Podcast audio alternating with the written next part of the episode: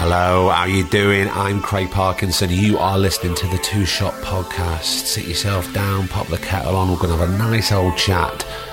Who's it with this week? I'm going to tell you right now.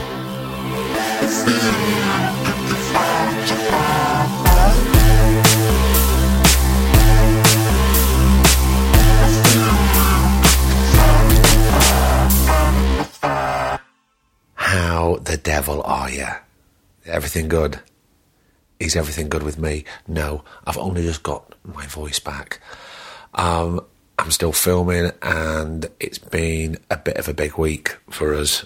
Um, so I'm going to tell you about it very briefly. I'm not going to bore you. So Saturday, we went up to North by Northwich with the Charlatans, and we had two big live episodes to record. The first one with the legend, Mr. Dave Haslam, talking about his fantastic book, Sonic Youth, Slept on My Floor, and among all of the stuff. Um, and that's going to be a great episode coming out soon. And then we walked over the road to the Odeon Northwich. Big shout out to all the people who work at the Odeon Northwich because they were just fantastic and lovely because we were in screen three because there was a Journeyman screening. But before that, we had the live episode of the podcast with Paddy Considine. And oh, it was just brilliant. Um, I think everybody really loved it. I really loved it. Um, yeah, you'll hear more about that in the coming weeks, but trust me, you're going to absolutely love it. And then we had to jump in the two shot podmobile, which is Griff's car, load up and leg it to Crewe train station because we were going to London. We had to go back down to London for the British Podcast Awards. We met our friend uh, Matt Forde, who is a fantastic stand up, and he does a very good podcast called the Political Party Podcast. You should check that out. We had a quick drink with him, and then we all walked up the road to the Podcast Awards. Um, and we won. We won Best Culture Podcast. And we were, I'm still blown over now. Blown over? Blown away? Overwhelmed? I don't know. You see, I can't even speak. Yeah, um, we were absolutely thrilled. Uh, we couldn't believe it. You know, this podcast hasn't been going even a year yet. So to be recognised is a is a huge honour, and we just want to shout out to you because you're talking about it, you're telling other people about it, and it, it, it you know it it's catching fire. Um, so we're absolutely made up, and thank you so much for all the lovely messages that you sent us on social media. Um, we're just thrilled. We're just yeah, we're just thrilled. I'm, I'm not going to speak anymore. I'm sounding ridiculous. So if you're listening to this on Thursday, Thursday night, we are at Bath Festivals doing another live podcast. Why do I do this to myself? I'm I'm filming at the moment in London and I've got to go to Bath. Um, but I love it. Look, I wouldn't change it for the world, and I'm not moaning because Thursday night we are going to sit down with the writers, creators, and stars of the BAFTA winning, absolutely bloody brilliant show, This Country, Charlie and Daisy May Cooper, and I couldn't be more excited. I've been a massive fan of both of theirs since it started, um, and we're going to see what happens. Who knows what's going to happen? We are going to be at the Waterstones in Bath from 7. If you've got tickets, get there for about 10 to. If you haven't got tickets, maybe try your luck see if there's one going spare. It's going to be a great night. Oh, I'm boring myself. Let's get down to it. This is episode 44 of the Two Shot Podcast with the, frankly, quite brilliant Meera Syal. I shall see you at the end if I have a voice left. I hope you enjoy it. Cheers.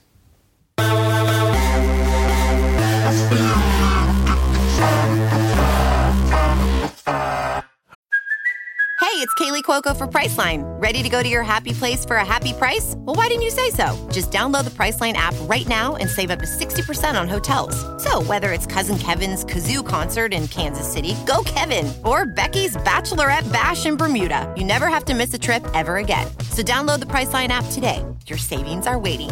Go to your happy place for a happy price. Go to your happy price, Priceline. I've never been to Wolverhampton, even though I live actually not too far away from there. Do you? Well, I live in Gloucestershire, so Oh, I suppose, yeah. I suppose I'm an hour from Birmingham, and then I'm not far, am I? Nice. Not, not too go and far. have a look. Really? I've been to Wolverhampton, but I've never been to me. it's a great song, that. Tell me about growing up. Eh, we- Was it because you were born in Wolverhampton, weren't you? I was born in New Cross Hospital, Wolverhampton, very famous, um, in Powell's constituency. Very ironic. Uh, then my mum and dad lived in a boarding house for my first year, which I don't remember. Apparently, I slept in a drawer, which I think is very exotic. And then, That's very cool. It's very cool. And then um, they moved to a mining village, um, sort of between Cannock and Wolverhampton, very rural. So I, grew, I was a country girl, grew up in Black Country Mining Village. Did you? Yeah, it's great. So it's your mum and dad, it's you, Mm-hmm. it's And I have a younger brother, younger brother. How, what's the age difference between you and your brother? seven years. Seven years. Yeah. You get on with your brother? Yeah, I adore him. He's really, really cool. He was like my little doll when he was younger. Was he? Yeah. Did you dress him up? I did. I bet he loved you. I show him some of the pictures now, and he's horrified. Look, here's you in that little, that little yellow fluffy hat that makes you look like a chicken. I loved that. Did you like the countryside? I, th- I think I lucked out actually. Um, when I talk about my rural, working class, very white childhood, the first thing people go is, "Oh God, it must have been really tough." And you go, "Oh well, you know what? Around it, yes." Sometimes, obviously, it was you know the West Midlands in the seventies, but what I did have was complete freedom in a way that all the other Asian kids I knew, uh, like kids like me, first generation immigrants born here of immigrant parents, they were all in the Asian areas, so they were policed in a way that I wasn't. Like in the cities, you mean? Yeah, because you know it's it's a sort of natural instinct of any immigrant group when they first arrive is to find you, find, Find your, your other- people, find your together, yeah. tribe. f- uh, Set up your shop so you can buy your food, the places where you worship, stick together, you know, because you feel unsafe. You've made the m- most epic upheaval of your life, um, and you want to be where it's familiar. My parents were really unusual. They went right away from that. Consequently, I grew up um, just being a country wench, really. I would leave the house sort of, especially on weekends, when sort of after breakfast, and my mum would literally have to come and shout for me in the fields. And that that was it. I, you know, So you rode were- my bike, You were the you were the black country Heidi. I was, Yeah. yeah. yeah, and I loved it. And it actually, I don't know, it's Wordsworth that said, wasn't it, that being around nature forms your spiritual landscape. You know, if you're surrounded by beauty and magnificence, that's how your heart will develop. And I feel that the endless horizons of my childhood just gave me this big kind of vision. I didn't see my world as small. I saw it as huge because that, that's what I saw. I saw horizons and trees and fields and sky. And I used to sit on the swing and swing. You know, we used to go so high, we almost used to go over the bar. And I could see beyond the fields. And I'd always think, ah, the world's bigger than this. What's there? What's over there? I want to go there. God, that's very telling.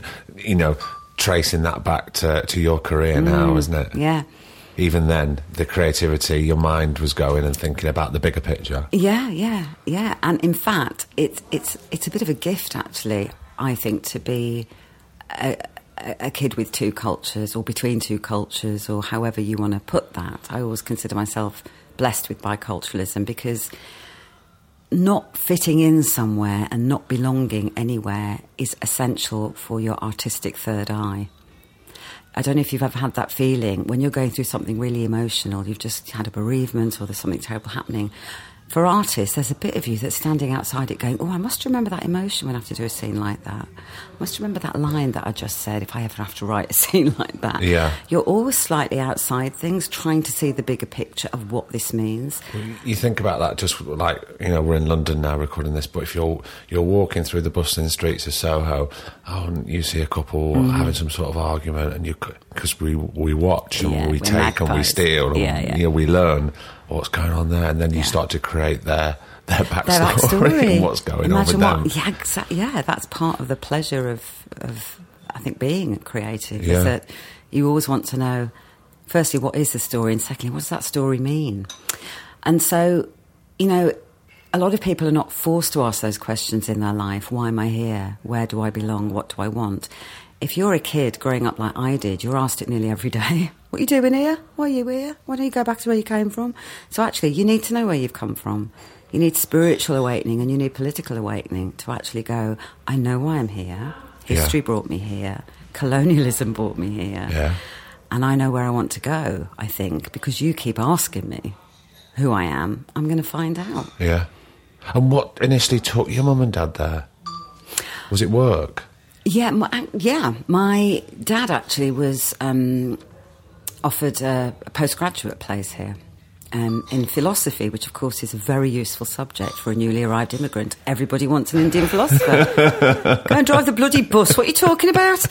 Um, so, strangely, he found that not very useful in his new life. So he ended up. Um, it's so bizarre. He, an artistic, creative man, became an accountant. I think he hated every single day of his Did life. really? Yeah, because he, you know, that's what first generation immigrants do. You go, am I going to feed my family? Exactly. He was a provider. Yeah. Yeah. Yeah. But in his spare time, he sang and he wrote poetry, and I'm sure that's where all that came from. So he came over to study and then quickly knew he couldn't survive on a student grant and had just married my mum and wanted to bring her over because I wanted to be together. And mum um, came here to teach and was invited by the British government, actually, as she reminds me at that point in India in the early 60s, um, the British government were very actively recruiting uh, skills from overseas. So there were notices in the newspaper, and she went to a hotel where they said, we'll, we'll give you a voucher. We're so happy to have you. You're a graduate. Please come over and, and teach in our schools. And of course, that's how many of the NHS workers came over by invitation. Sort of important to remind people of that. I think it is extremely important. Um, so that's how they both ended up. and forgive me if I'm wrong. Is that was that from New Delhi? Yes, from Yes. New Delhi. Yeah, yeah.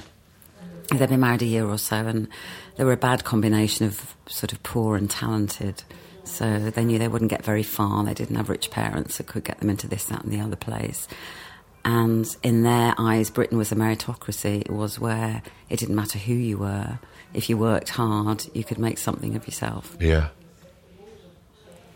I think that's so brave. The move to the countryside with you and your brother. I'm yeah. quite fascinated by that. It's really fascinating. But for my, my mum was a, a village girl. She grew up in a village in Punjab from a Sikh family, and they Right. were landowners.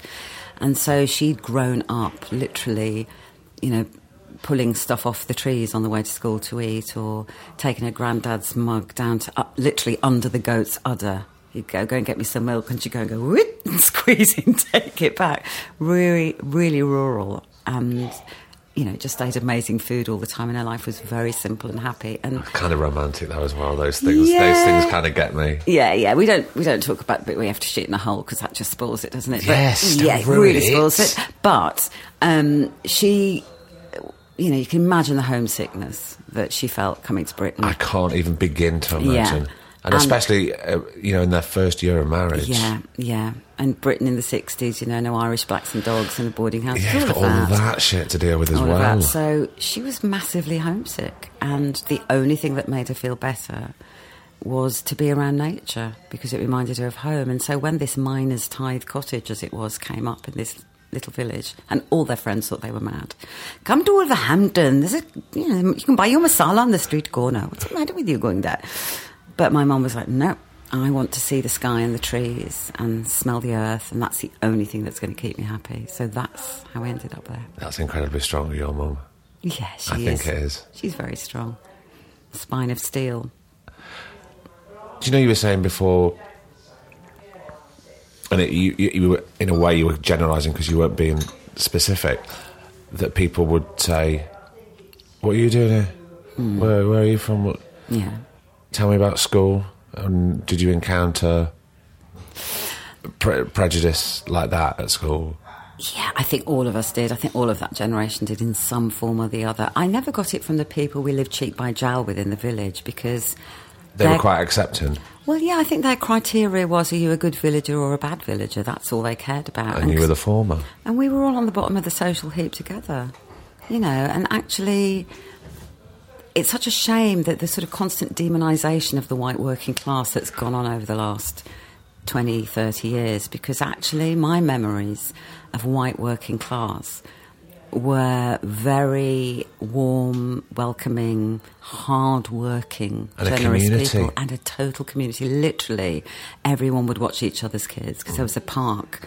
There's all those sort of cottages encircled a, a big dirt yard where people would park their cars, work on their cars, and the washing lines were up, and the, some of the kids were playing. Then, literally next to it was a park, and beyond that was the fields, and that was our playground. And you would look look out for each other's kids. Now, when people came up from the local estate to use the park, or when I ventured out towards, you know, this side or that side, yes, it would be a different story because I stood out like a sore thumb. Yeah. And, and you could feel that even at a Oh, young and you got called it. Yeah, yeah. Daily. I mean, could could be daily. You you just learn to you learn a you learn to toughen up. You know, because I sort of learned early on. I thought if I look like a victim, You're going to be treated like one. Yeah. Yeah. so Did you learn to sort of block out things like that? Because the, the you know the hurtful name calling and things like that that you would have had at that time. yeah, it, I it, I always went on the circumstances. If there's a gang of ten of them and just you, head down, head down, walk on. You know, swallow the anger, put it in your work. Yeah. Yeah. Um, smaller groups than that, one to one, I'd always take them on. I was a bit scrappy. Well, yeah. I was a bit scrappy. Fierce Meera. I was. It's not. It's not a side of myself I'm always proud of, but I think it served me quite well in my life. I'm not saying you start with your fists, but I do think you have to um, really be able to stand your corner, you know, verbally, and Artic- and, and be articulate. absolutely. Someone said that to me the other day. If you're going to go into an argument, be articulate. Yeah. I thought it was a really good bit of advice because sometimes I, I, I, my brain doesn't connect with my mouth. I and I just kind of mumble and I just have to get it all out. sort of cloud of anger. You just reminded me of one of my favourite scenes from Father Ted, where he's, he's telling off the Randy Milkman. I don't know if you remember oh, that episode. Oh my god, it's a great episode. Where- where the speed episode. He's saying, you know, you, you, you've im- impregnated half the women on the island, and the Milkman says, "You're not actually advocating contraception, are you, Father?" and Ted just stands there and goes, "Well, but feck off!" and I go, "Yeah, I get, I, I, yeah, I've been in the feck off position sometimes." I think we all have. I, w- yeah, but you know, you, it's much better that you, you, you try and find. I suppose that's where humour came in. Actually, now I think about it, I mean that people don't want to hit the person who's making them laugh. No, especially if that uh, there's other people around that circle who are all laughing Yeah, yeah, at the other person. exactly. It's a really powerful and weapon. the balance just tips. Absolutely. And then we feel strong because Yeah. we found that sen- that that humour. Yeah. And did that come quite easy to you at school? Yeah, I think I was. I mean, I grew up in a family where we, you know, had a lot of laughs. My mum and dad were very sociable. I mean, all their friends were Punjabi, but you know, they'd, they'd all pile into each other's houses on the weekend, and we'd have these music parties, and there'd be a lot of banter and a lot of, a lot of laughter actually, and, and a lot of verbals. And we were all encouraged to do our little party pieces. So you know, that's where the performance started. I'd, I'd sing some Hindi songs with my dad, or he was playing the harmonium, and then I'd, I'd do my songs on the guitar, like Paper Roses by Marie Osmond. That was a favourite. Um, wowed the aunties. Um, she'll never go anywhere. I'll never go anywhere.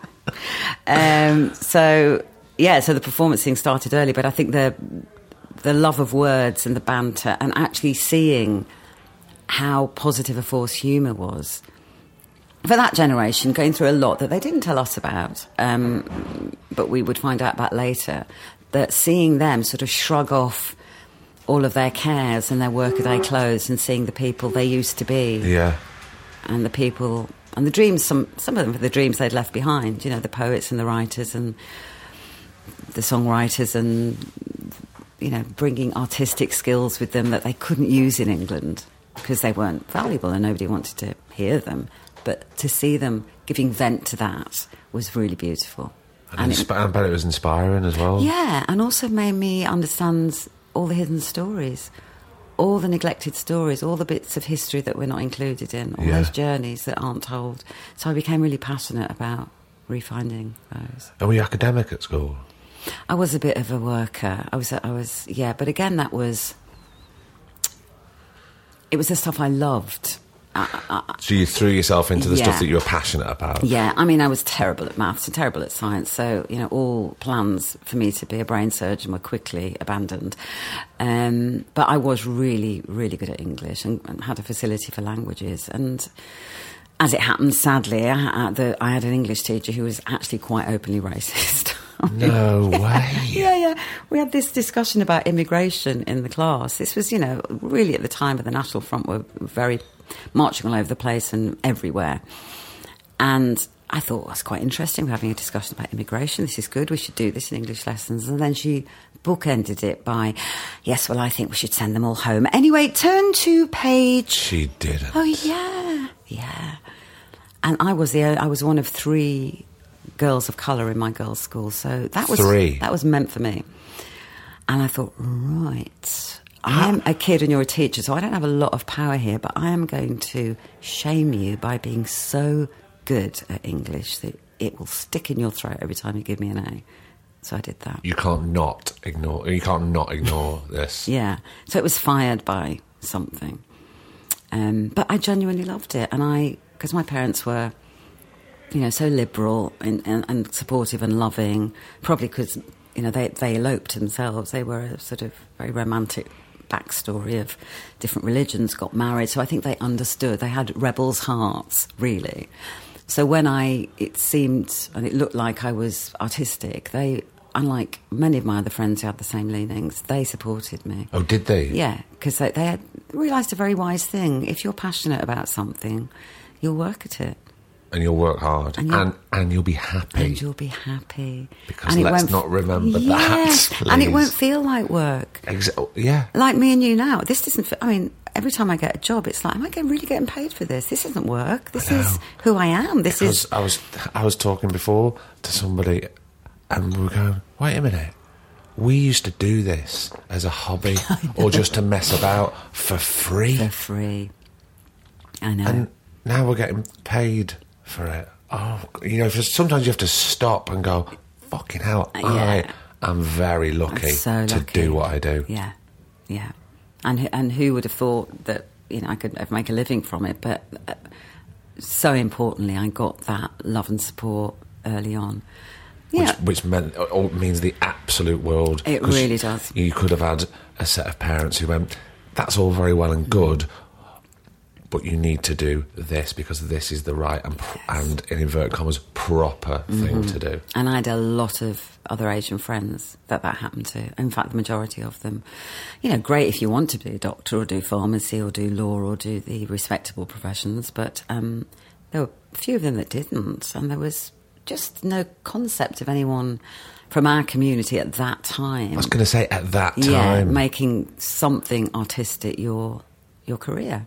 I mean, who did we have? There were no role models. There was, other than Bollywood stars, there was no one in this country we could point to and go, "Well, they've done it. They're doing it, so maybe it's possible for me. I was going to say, was there anybody that you inspired you and looked you looked up to at that time? There probably wasn't, was there? I can't.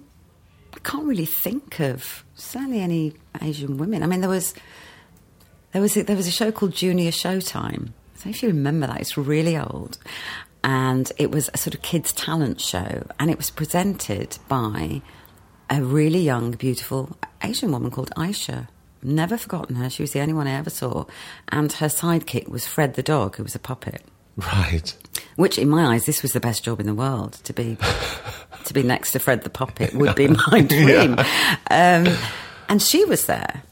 But then, other than that, it was you know it was the odd token, funny, head waggly, let's laugh at the accent sort of walk Yeah. on part, or people blacked up, um, and I think most of my inspiration probably came from black actors in Hollywood because and black writers because it seemed to me that in terms of trying to find self-expression as a community, a new community, not that they were you know, they've been there hundreds of years, but Yeah. there was no equivalent I could look to in India because they were people in their own culture and they were doing their own thing. But to see the struggle for artistic expression reflected in what the black activists and writers and actors were doing in America was, I think, more resonated more with me than anything that was happening. And also, they were standing up and getting their voices heard. Absolutely. I feel like I've talked really fast and too much. Yeah.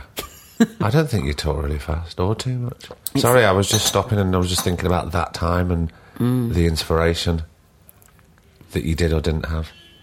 It's so true. If you can see it, you can be it. It is so true.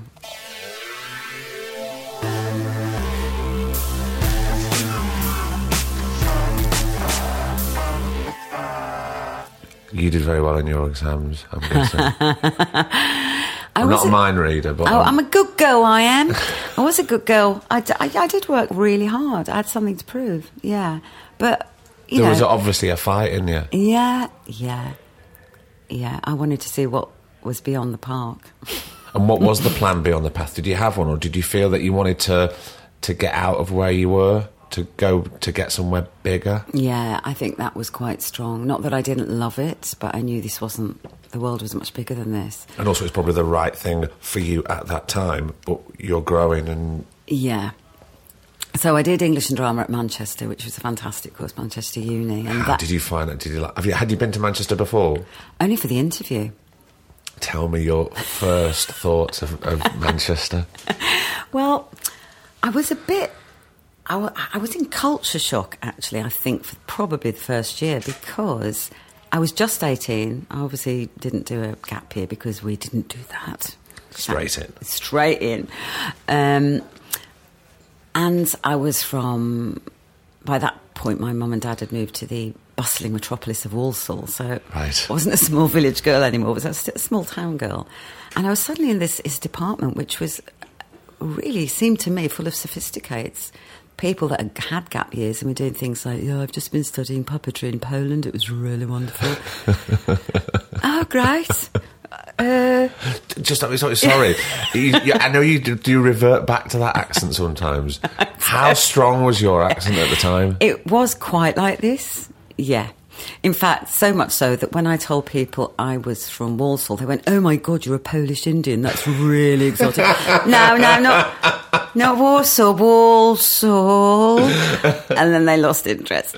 Um, so I was, I was really, I, I did stick out. I just looked like a bit of a numpty. I sort of wore, you know, the wrong trainers and the wrong jumpers and I had the wrong accents and just, you know, a bit like a puppy let loose off the lead the first time, bumping into things, not really knowing where I was In this big city. in this big city, but just bursting with joy that here I was.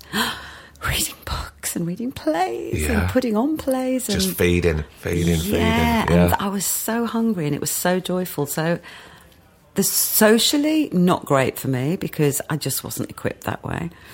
But In what way? Making friends or no, I made loads of friends. There Right. were brilliant people there. But you know, I, I you know, I didn't have boyfriends and I wasn't partying and, and drugging and doing any of that. But just because I was a bit green, hadn't discovered any of that still at eighteen. I know that sounds amazing, but that did happen. But also, I was so in love with the work. I actually would rather go and do the TIE show than you know stay up till five o'clock and get wasted. Yeah. Of course, some people were doing both, and probably that's what I should have done. I think I think you're doing all right. I think you chose the right path at the moment. But um, f- but for me, I think there was a part of me that also thought I might never get to do this again. This might be the only. Oh, I'm feeling quite emotional when I'm talking about it. It might be the only time. You know, I didn't know if I'd ever make a living from it. Yeah. But it just felt so joyful to be allowed to do it, and so I grabbed every moment. Um, and I met amazing people. And the the thing that Manchester had was um, at that point was something called the Stephen Joseph Studio which was our studio, and studio night was Monday, uh, Monday night was studio night. And you could be in a play every week if you wanted. It was our space. There was a lighting board. There was everything. Whoever wanted to book it, book it. Put on whatever you want. And that, for me, was the thing that made the course brilliant, much beyond the academics. Was that that's where we all cut our teeth, and we did some shit stuff, mainly shit stuff. Of course. And we did some brilliant stuff. But the point was that the space was there. And how do you know you can write unless you go? I'm going to try and write that. How do you know you can act? How, you, how do you know you can light or direct? Yeah. That's what education should be about. Yeah. Cut your teeth and try it because you'll find something that you fall in love with and you go, oh, this is it. This is what I want to do. Because you can't be good at everything. Of course you Nobody can't. is. Yeah. And that's what that course gave me. So by the end of the four years, because it's a weird one, you come out with two full degrees. You do two degrees at the same time.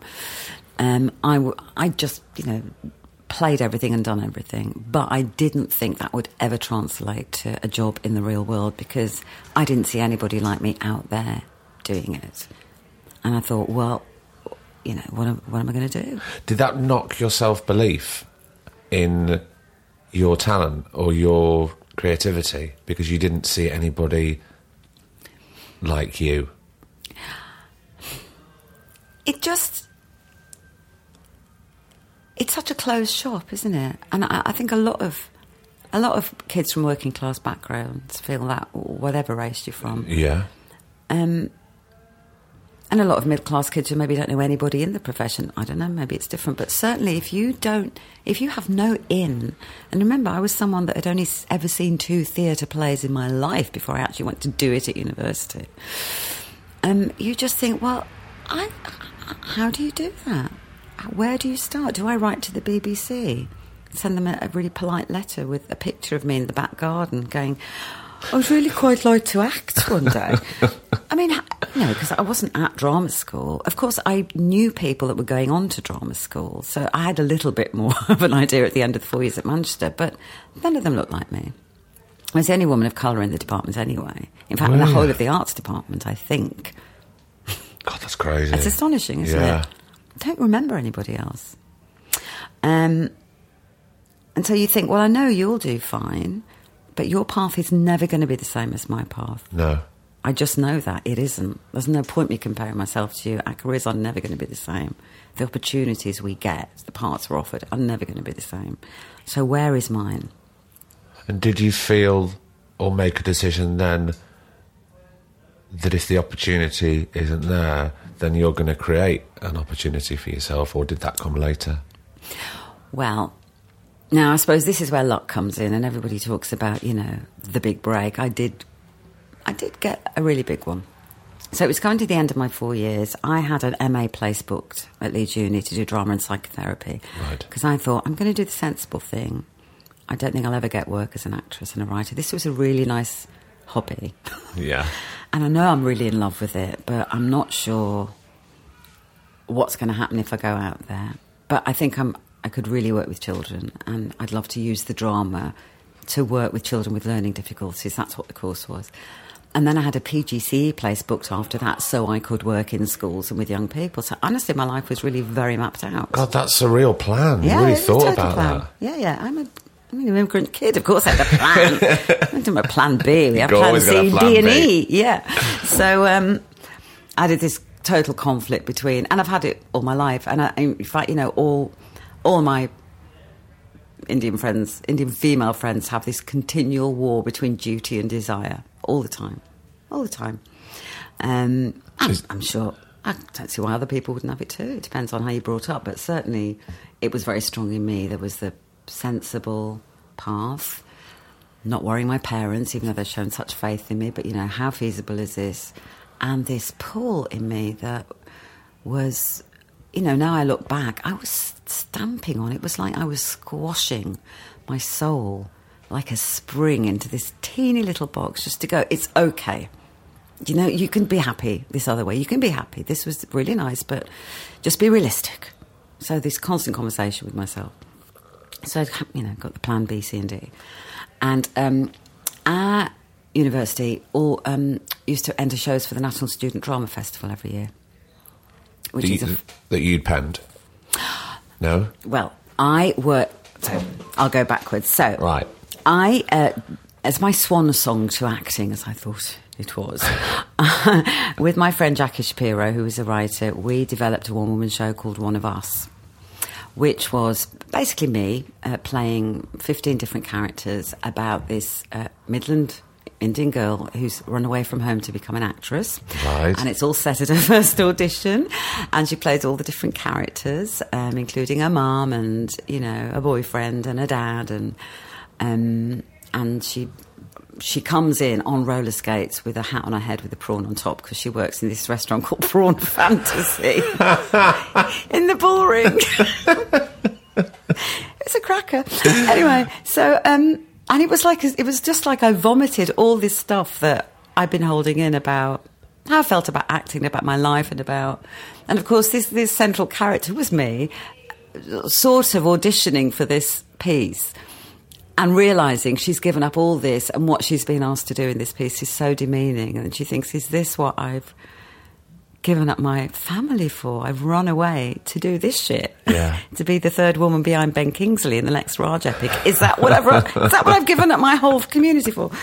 So I do this as a one-off performance you know at the studio our studio. And then I'm sort of overwhelmed by I'll never forget anyone. My dearest friends called Tony Johnson, who uh, still great friends with, who went on to become an amazing drama teacher, just came out afterwards and held me and was sort of crying. And he said, "I never knew you felt like this. I never knew this was all inside you, and I've known you for four years." And I went, "No, no, that's that's why plays are pretty terrific, aren't they? Sometimes they do that stuff." So this play got got forward with the National Student Drama Festival. It got chosen. It went to the festival itself. It won some prizes. It got chosen to go to Edinburgh, and two and won some prizes there. Right. And literally two weeks before I was due to take up my MA place, a director from the Royal Court found me in Edinburgh and said, "I'm doing a play with Joint Stock. It's a year's contract, and I want you to be in it." No way. And I ran away. So you did it. You did. I ran away from my sensible life and I joined the circus.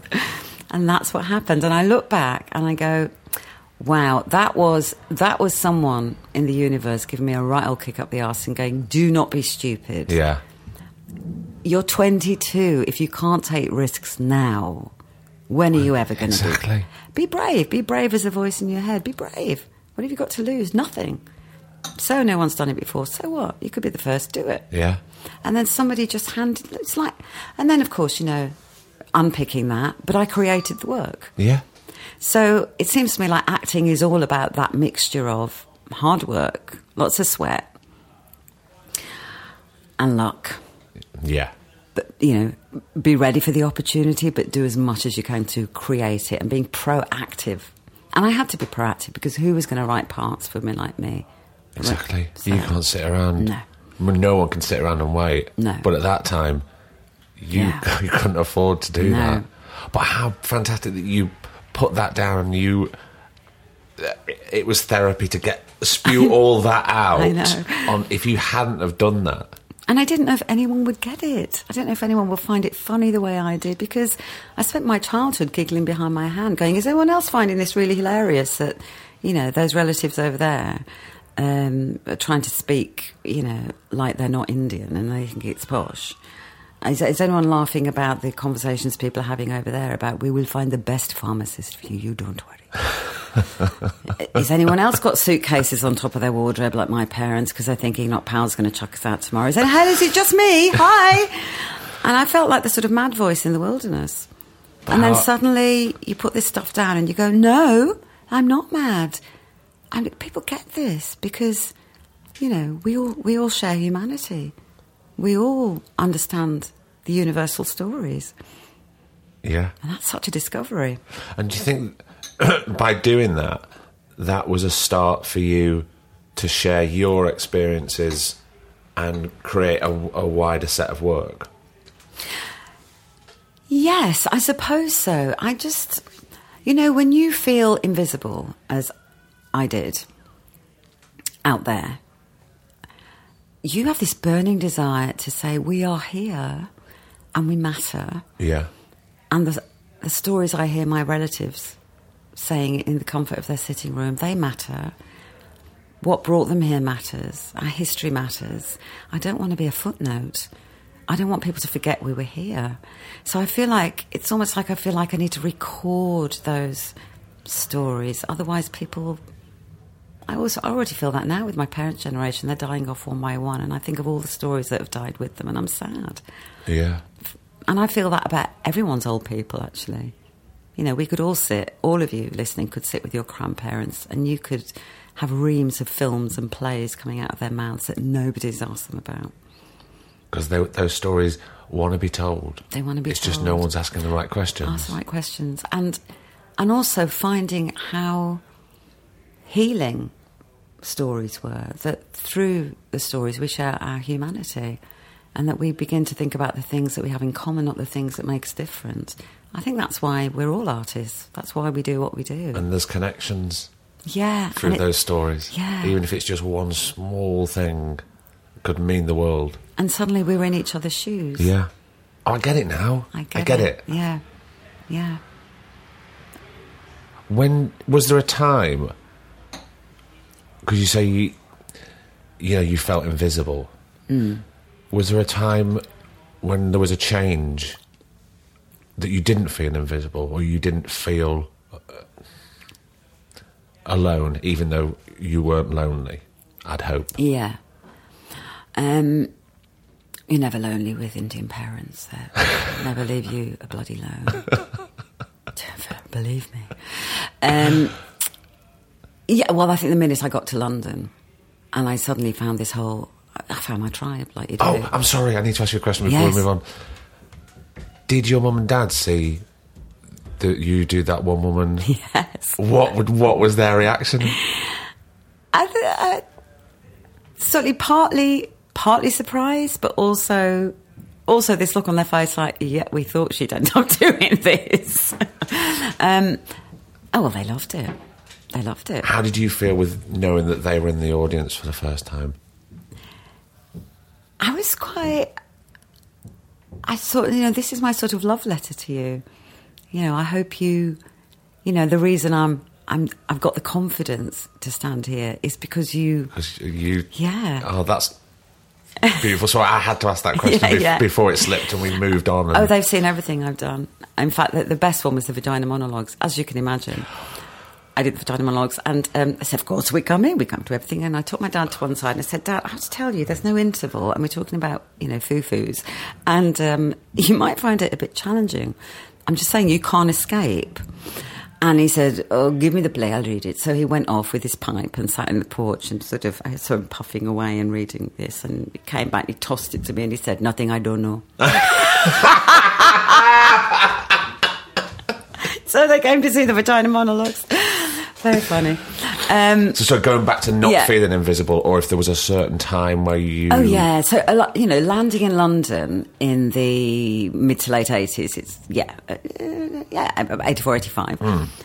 The GLC was up and running. London felt like a big free festival. You know, there was so much. There was suddenly there was the theatres certainly were waking up to the fact that we were a multicultural country, a multicultural city. Yeah. And it felt like people were actually interested to hear the stories we might have. And so, you know, I, I became involved with the Asian Cooperative Theatre, the Black Cooperative Theatre. We were all talking to each other, Tara Arts, the stuff that was going on at the Tom Allen Centre, um, the, the new comedy that was coming up there. Um, there was just this whole people like me, first generation, born of immigrant parents, who were born and brought up in this country, country, felt British, but had a whole legacy of another culture, and had this absolutely unique voice, and it was so exciting, so exciting. And suddenly, yeah, I wasn't the mad person in the corner talking to myself. I Yeah. had shorthand with these people. They got me. Yeah. that is that is wonderful. And out of that came goodness gracious me. Is, really? Well, that that whole wave of this this second generation finding their voice. Because I was going to ask about it. Because when you're growing up and there's no inspiration there, there's no, oh, I, I could be Mm-hmm. like them, I could be like her. Yeah. Even prior to Goodness Gracious Me, there wasn't really any sort of comedy show or sketch show like that at all, was there? Not on mainstream television or radio, yes. I mean, there were pockets of little Asian comedy nights going on. Uh, Did you, when you all got together, did you say, there's a market for this, we need to change this, and we need to open this door? It wasn't as conscious as that. Um, I had. I was um, one of the writers on the Real McCoy and occasional performer, which was Britain's That's first right. and still only shamefully black sketch show. Black meaning Afro Caribbean and Yeah. African. So I was very much a guest on there because, you know, they were very nice to let me in, frankly. But I knew Charlie Hanson and I said, I've got all these characters and I've got nowhere to put them. And I, I've written a bit of sketch comedy, so they very graciously let me be a, a guest performer on there. And of course, I wrote about the stuff that we could do together. And that was groundbreaking at yeah, the it was. It was groundbreaking, and they were, you know, a brilliant team. Um, and on that show was a, a young script editor called Anil Gupta, and Kulvinder Ghir, as a performer, was also brought in to do a couple of sketches with me. And, and we used to say, you know, this show is brilliant, but we are guests on it. And actually, the stuff that we've got to say is really different. Yeah. And if this can work, maybe good, you know, something like, you know, an Asian sketch show should work. And what is that? We don't know. But um, Anil had seen um, Sanjeev and Nitin Sawhney performing on the comedy circuit as the Secret Asians and had been doing for some time. Nina Yeah. Wadia had also been doing comedy. So he, in fact, put us together and went to John Plowman and, and said, well, we want to do something like the Real McCoy, but actually very specifically British Asian. Um, and that's sort of where it started. So it didn't start in the theatre space? We the- had well so john no john denies he ever said this this is what become one of those urban myths because when we went to him with the idea he, he said our asian's funny and Fuck off. and he said Did i never he? said that i don't think he said it like that to be fair john i love you if you're listening um, but he did go i don't know what i don't know what british indian humour is and we said well i don't know if we know but we can show you and we can find out. the stuff that we've been doing to other people like us, and they seem to find it funny. And so we all we put on basically a show in Hammersmith at the Riverside, and invited all our mates and John. Um, and a translator, obviously. and we did all the characters and the sketches we'd been doing. All right, we've been slightly interrupted by people, but please, Meera, we we did all on. the characters and sketches and stuff that we'd been doing on all these little pockets and put on a show, and it was a huge success. And John said, "I get it." Um, so first, we were given the Weekending slot Right. to do on um, Radio Four. I think at ten o'clock at night. It was the summer break. Weekending was a very popular. Um, I remember of- Weekending. Many- many people started out from weekend. Many people, cracking show, sort of a roundup of the news events, satirical. They used to have a summer break. And Radio 4, they didn't trust us with television, which was interesting. Right. They wouldn't put us straight on television, but they said, you can have these six episodes for Radio 4 and let's see how you do. They didn't say, let's see how you do, but that was the inference. Yeah. So we do these six shows. Again, you know, just doing the stuff that made us laugh, the stuff that was very much from observation of our families and keeping our, you know, Punjabi and or Hindi and or whatever for when it was needed. So not really ever thinking we're going to do a show to tell tell white people about what brown people are like. Let's do that. that was never it. It was it's funny. We think it's funny. Let's see if you think it's funny. If Yeah. you don't, we've lost nothing because Yeah. who knows who we are. Anyway, the minute that the BBC sat up and took attention, took attention of this show, is because it became a roaring success, and that told them something really important for their for their demographic. Asians weren't listening to Radio 4 at half past 10 on a Friday night. This was Middle England. Yeah. And Middle England got it. And then they went, aha, maybe we can put this on television. Mm. And that's how we got to television. We still had to do a pilot. We still had to wait until that was greenlit. And then we got our first series. So it was not a quick process. We had to prove ourselves quite a few times. But the material was so fresh, I think, and so unapologetic. And we had nothing to lose. And actually, I wish I could be like that all the time. I think that's the thing we lose as we get on in our careers is to remember that bravery and sort of treat every job that you take on as I've got nothing to lose. Nobody knows who I am. Let's just be brave. Do you feel less brave as you go on? I think it's more difficult. I think it's much more difficult. What personally or within the industry? Both, I think. Yeah. Have you seen change?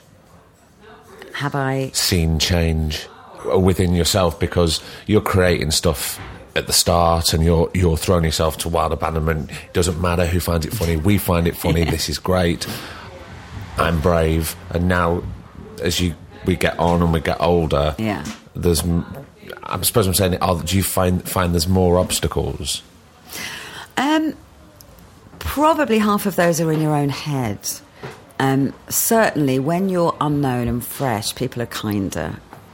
When you're more known, people will judge you more. That's just the way it is. Yeah.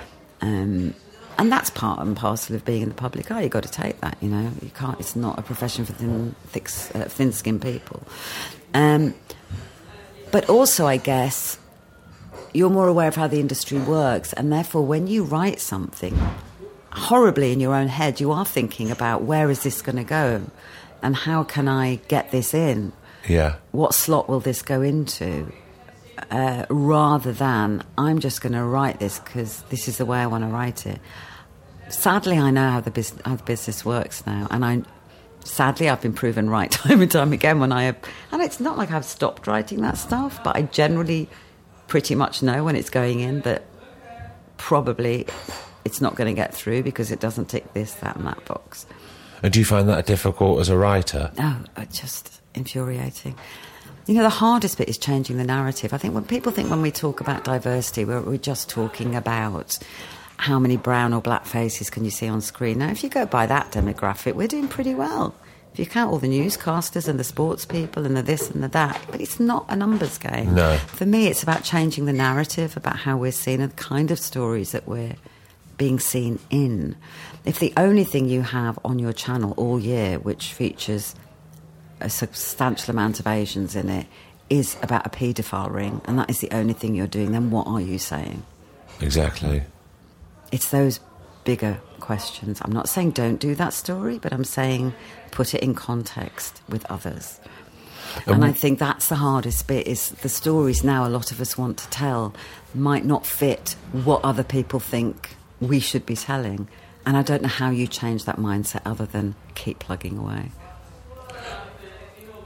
When you write a book, do you feel you have more freedom if you're writing like a novel? Yeah, yeah. Undoubtedly, you do. Uh, it's such a civilized process, but it's so lonely. That I was going to say, well, that must be very difficult because Yeah. When you wrote "Goodness Gracious Me," were you all? Did you all write together, or did like you go off into groups and write sketches? Yeah, yeah. Or I don't, I don't know how that world works. Yeah, we'd have a round table thing about what are the ideas floating around. That sounds good. That go away and write that. You write that. Bring Yeah. it back. We edit each other's stuff. Sort of have a general. You know, you'd have to fight for something. Sometimes Anna would think something shouldn't go in, and we'd fight for it. Going on a minute. Really, this should go in because of this, isn't this. But yeah, generally it was fairly democratic. So um, And to go from something like that Yeah. to being stuck in a stuck in a room on A your own with your own head and a blank page. Yeah, it, was it daunting to do that the first time? It was, but it was also quite liberating because actually, after, and you know, screenwriting it's hard, but the joy of it is that it's collaborative. But you should, you, you know, you hope that you're collaborating with the right people. It's not like I don't love that bit of it. I do, and you accept that writing is rewriting, and you have to kill your darlings, and it will become the director's work when you hand it over, unless you're very lucky and they want you around. Yeah. get all that. Absolutely get all that. Um, so it's not like I don't love that bit of the process. I really do. But there did come a point where I thought, I just, you know, I'm finding getting the ideas I want to do out there so difficult because it's not fitting in with the general narrative of what they think I should be writing or presenting to them. How do you think that can change? Um, and, and, there might not even be an answer to Uh, that yeah, question yeah. because it's a much it's a much larger question than, than what I've just said um, or what I've just asked. Yeah. Because if you've spent all that time creating something there Yeah. and it gets handed to whoever the gatekeepers over there Yeah. and they say yes, we like this, but X, Y, and Z has to go, and this has to change, and we have to. Well, what do you do there? If you want, it ceases to become your work if you take on board all those notes and those boxes that have to be ticked. So Yeah. I don't know. It's it's a it's a really tricky one. I mean, if you're working with a director and a producer and a script editor, if you're, you're lucky enough to have one that you really trust, I'm happy to go with changes in progress. I really am, if, as long as I can argue my case and I mm. know why we're doing what we're doing. I think otherwise you're just not open to learning. You know, the, director might have a brilliant idea that I really haven't thought of. The director might go, "You don't need three of those scenes. I can do that in a shot. Brilliant, do it." Yeah. That's all part If of it the process. moves the story Absolutely. on, then things have to go. Absolutely, but you have to be part. You have to be part of the dialogue. And first, you have to get into the room, and and then get the idea that is a bit quirky on. I mean, all I can tell you is all the things I've done that I feel are successful would never have been commissioned if I'd gone in with a pitch. Right. How they started was from a route of I really want to tell this story. The very first thing, you know, one of us, the one woman show, no one would have commissioned me to do that. No one had seen, a, I suppose, I I don't know if anyone had seen anything like that before, but it came from a desperation to tell the story. And I, that's what you have to remind yourself of. Yeah. I think as you get on, when you're thinking, well, I'd love to get this on. Who would? Ha- what demographic does that suit? A Sky one, but Yeah. it's not for that. Yeah. There's a bit of me that's tempted to go, just write the story you want to write, because Yeah. actually there must be a reason that all the ones I've done that with have been the ones that have got on and been remembered, and and had an effect. It is important to stop and think. Mm. It's like what you said before. You were so brave then, and the the wiser we get, and the older we get, the less brave we get. Yeah, yeah, absolutely. But I just want there to be, I want there to be really creative, really open discussions because it feels like sometimes we're all shouting at each other through megaphones and people are getting defensive. And there's a lot of anger, And there's a lot of I don't. anger. And going that- back to what we're saying about being articulate and passionate Yes. is is a much is it's much stronger Yeah. than than pounding the fist and anger. Absolutely. And actually, at, at the end of the day, we all want to tell the stories that are really going to resonate and Yeah. mean something. But we can't start with being defensive. And when people feel their power is t- being taken away, they get very defensive. So you have to find that space where we actually are just going, look, dude, I know, you know, you're sitting in that chair with the job that I could probably do just as well, but I ain't going to go there. I just want to really talk to you about let's let's have a proper grown-up discussion Yeah. about how we can move forward. You are talking to a grown-up. We're all grown-ups. I got a backlog of stuff. I'm not a baby. So let's just drop all of that rhetoric and just go, what are we talking about here? And you can be open. It doesn't have to go further than this room, but we have to have those really, really deep discussions to affect change because the people that are holding on to the power are the ones that are the most difficult to reach and the most defensive. Meera Syal, carry on telling your stories. Thanks so much for coming on. That was beautiful. My pleasure. Thanks for having me. You're bloody welcome. and there we go. Another episode is done. And what an absolutely beautiful episode to end this week on. And what a week. Bloody hell, I need a rest. I bet you do too. But I cannot thank you enough for joining us and being so supportive and talking about the podcast because without you, we wouldn't be an award winning podcast. I know that because you've got behind us from the start. Please follow us. You know, we're on Twitter at Two Shot Pod. We're on Instagram, we're on Facebook. If you want to get in touch, you're not on that, you can drop us an email. It's two shotpod at gmail.com. Oh my god, I've got this down. And also if you uh, you might think that now we've won an award, oh my god, there's loads of sponsors coming in. They just want no, no one's coming. We're still doing this off our own back and by the help of you digging in your pockets and helping us out every month. We're on patreon.com slash two shot pod. And remember, if you donate $5 a month or more, I'm going to give you. Do you hear this? What's this? It's only the most beautiful limited edition two shot podcast logo enamel badge brought to us by our friends at One Stop Badges. Now, they made them, they didn't give them to us free, we paid for them, but they are beautiful badge makers. So we go to the best because we want to give to the best, and that's you. All right? If you want one, let us know. We'll sort it. Until next week, take care of yourself, stay safe, and have fun. All right? Thank you so much for joining us. This has been the Two Shot Podcast. I'm Craig Parkinson. He's producer Griff. And we won a bloody award. Take care. The Two Shot Podcast is presented by me, Craig Parkinson, recorded and produced by Thomas Griffin for Splicing Block. Our music, our brilliant music, is courtesy of Then Thickens. Cheers.